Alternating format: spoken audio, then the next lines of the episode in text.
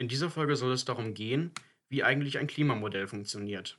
Dies ist ein Teil einer kleinen Miniserie, in dem ich das Phänomen Klimamodell näher erklären möchte. In dieser Folge möchte ich einen kurzen Überblick über die Thematik geben, zeigen, wie man ein Klimamodell baut und die unterschiedlichen Typen von Klimamodellen einmal kurz erläutern. Einige Begriffe, unter anderem zur Atmosphäre oder Newtons Axiom, wurden bereits in vorherigen Folgen geklärt und hierfür vorausgesetzt. Wer diese noch nicht kennt, sollte sich diese vorher noch einmal anhören.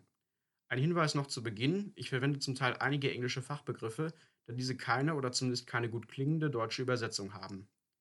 Zuerst müssen wir klären, was ein Modell überhaupt ist. Kurz gesagt sind Modelle vereinfachte Versionen von Prozessen in der Wirklichkeit. Ein Modell versucht dabei, mit vereinfachten Mitteln, zum Beispiel der Mathematik, einen Prozess zu beschreiben und daraus auch zukünftige Vorhersagen abzuleiten. Außerdem erfüllen Modelle einen gewissen Pragmatismus, sie sind ihren Originalen nicht eindeutig zuzuordnen, sondern ersetzen sie nur. Die Merkmale eines Modells hat der Philosoph Herbert Stachowiak sehr gut beschrieben. Näheres dazu in der Beschreibung. Bezogen auf Klimamodelle bedeutet dies, dass diese eine mathematische Repräsentation des Klimasystems sind, basierend auf den physikalischen, chemischen und biologischen Grundlagen. Um ein Klimamodell zu bauen, braucht man zuerst ein sogenanntes Model Development. Dieses baut auf den verschiedenen Beobachtungen der Wissenschaft aus früheren Jahrzehnten auf, die man als zum Teil angepasste Grundgleichungen zum Beispiel in Datenbanken finden kann. Anders gesagt sind diese Beobachtungen nichts anderes als die physikalischen Grundgleichungen, zum Beispiel Newtons drei Axiome, die Grundlagen der Thermodynamik oder numerische Berechnungen zur Strömungsdynamik von Wellen im Ozean.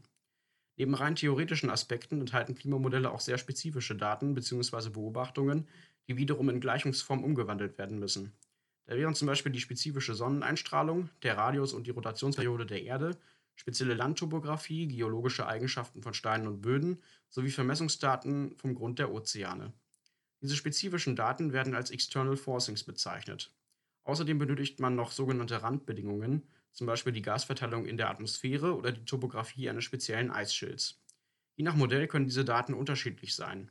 Zum Beispiel berechnen einige Modelle den CO2-Gehalt der Atmosphäre sofort mit ein, während andere Modelle dies in einem eigenen kleinen Modell, nämlich dem Kohlenstoffkreislauf, verpacken und dann mitberechnen. Um letztendlich das Modell zu bauen bzw. die einzelnen Größen zu berechnen, um dann ein Ergebnis zu bekommen, muss man noch etwas vereinfachen bzw. sich eines Tricks behelfen. Die vielen Daten, die man für das Modell gesammelt hat, muss man erst einmal zusammenfassen und gegebenenfalls in Gleichungen umwandeln. Es handelt sich am Ende dann um ein sogenanntes nicht lösbares Differentialgleichungssystem. Differentialgleichungssystem deswegen, weil bestimmte Größen in Abhängigkeit von der Zeit beschrieben werden. Um diese nicht lösbaren Differentialgleichungen lösen zu können, muss man ein dreidimensionales Gitter über die Erde legen. Je nachdem, wie genau das Modell ist, hat es unterschiedlich viele Gitterboxen bzw. Gitterpunkte, wo sich die einzelnen Kanten der Gitter treffen. An diesen Gitterpunkten berechnet man nun die Gleichungen. Dies geht nur, da man die Gleichungen nicht für die gesamte Erde, sondern nur für einen bestimmten Ort auf dem Erdball löst.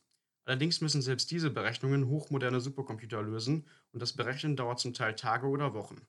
Bekommt man dann entsprechende Ergebnisse heraus, muss man diese noch überprüfen. Dies geht zum Beispiel, indem man das Modell mit historischen Daten von 1742 füttert und dann zum Beispiel das Modell die klimatischen Verhältnisse für 1750 oder 1760 voraussagen lässt. Stimmen die Daten überein, dann kann mit dem Modell gearbeitet und Forschungsergebnisse publiziert werden. Meistens orientieren sich diese Modelle an speziellen, bereits vorhandenen Modelltypen, die nur in ihrer Spezifität bzw. Genauigkeit variiert werden. Einige dieser Modelle möchte ich nun vorstellen.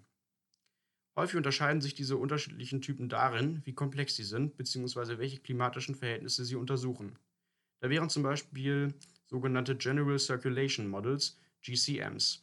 Wie der Name schon sagt, kann man mit diesem Modell sehr gut komplex, komplex Strömungen in der Atmosphäre und dem Ozean bestimmen. Hierbei unterscheidet man den Atmospheric General Circulation Models, AGCMs, und Ocean General Circulation Models, OGCMs. Da diese beiden Modelle wie gesagt nur Atmosphäre oder Ozean betrachten, gibt es auch ein Gesamtmodell, das Atmospheric Ocean General Circulation Model (AOGCM). Dieses Modell gehört zu den komplexesten Klimamodellen, die man bauen kann, und wird aufgrund der Gesamtheit an zu fassenden Informationen auch als Earth System Model bezeichnet, also ein Modell, das fast das gesamte Klimasystem in sich fassen kann. Auf der anderen Seite der Komplexität steht das sogenannte Energy Balance Model (EBM). Dieses Modell nutzt eine sehr vereinfachte Form des Klimasystems und beschreibt, wie der Name sagt, die Balance zwischen eindringender energiereicher Strahlung auf die Erde und deren Umwandlung. Wer sich dafür mehr interessiert, kann sich gerne einmal die Folge zum Treibhauseffekt anhören. Ein IBM kommt mit relativ wenig Gleichungen und wenigen Voraussetzungen aus. Deswegen ist es recht simpel und kann aber dafür auch nicht die, das gesamte Erdklima beschreiben, sondern nur deren Änderungen, beziehungsweise deren Energieänderungen. Ein Mix aus GCMs und IBMs sind sogenannte Earth Models of Intermediate Complexity, EMICs. EMICs sind kurz gesagt komplexer aufgebaut als Energy Balance Models, nutzen aber auch starke Vereinfachungen von Methoden und Gleichungen, die auch von General Circulation Models benutzt werden. Letztendlich nutzen Forscher, um eine Forschungsfrage zu klären, meistens mehrere Modelle und fassen die Ergebnisse dann zusammen. So lassen sich mit Klimamodellen die elementarsten Fragen zu unserem Klimasystem und deren Zukunft beantworten.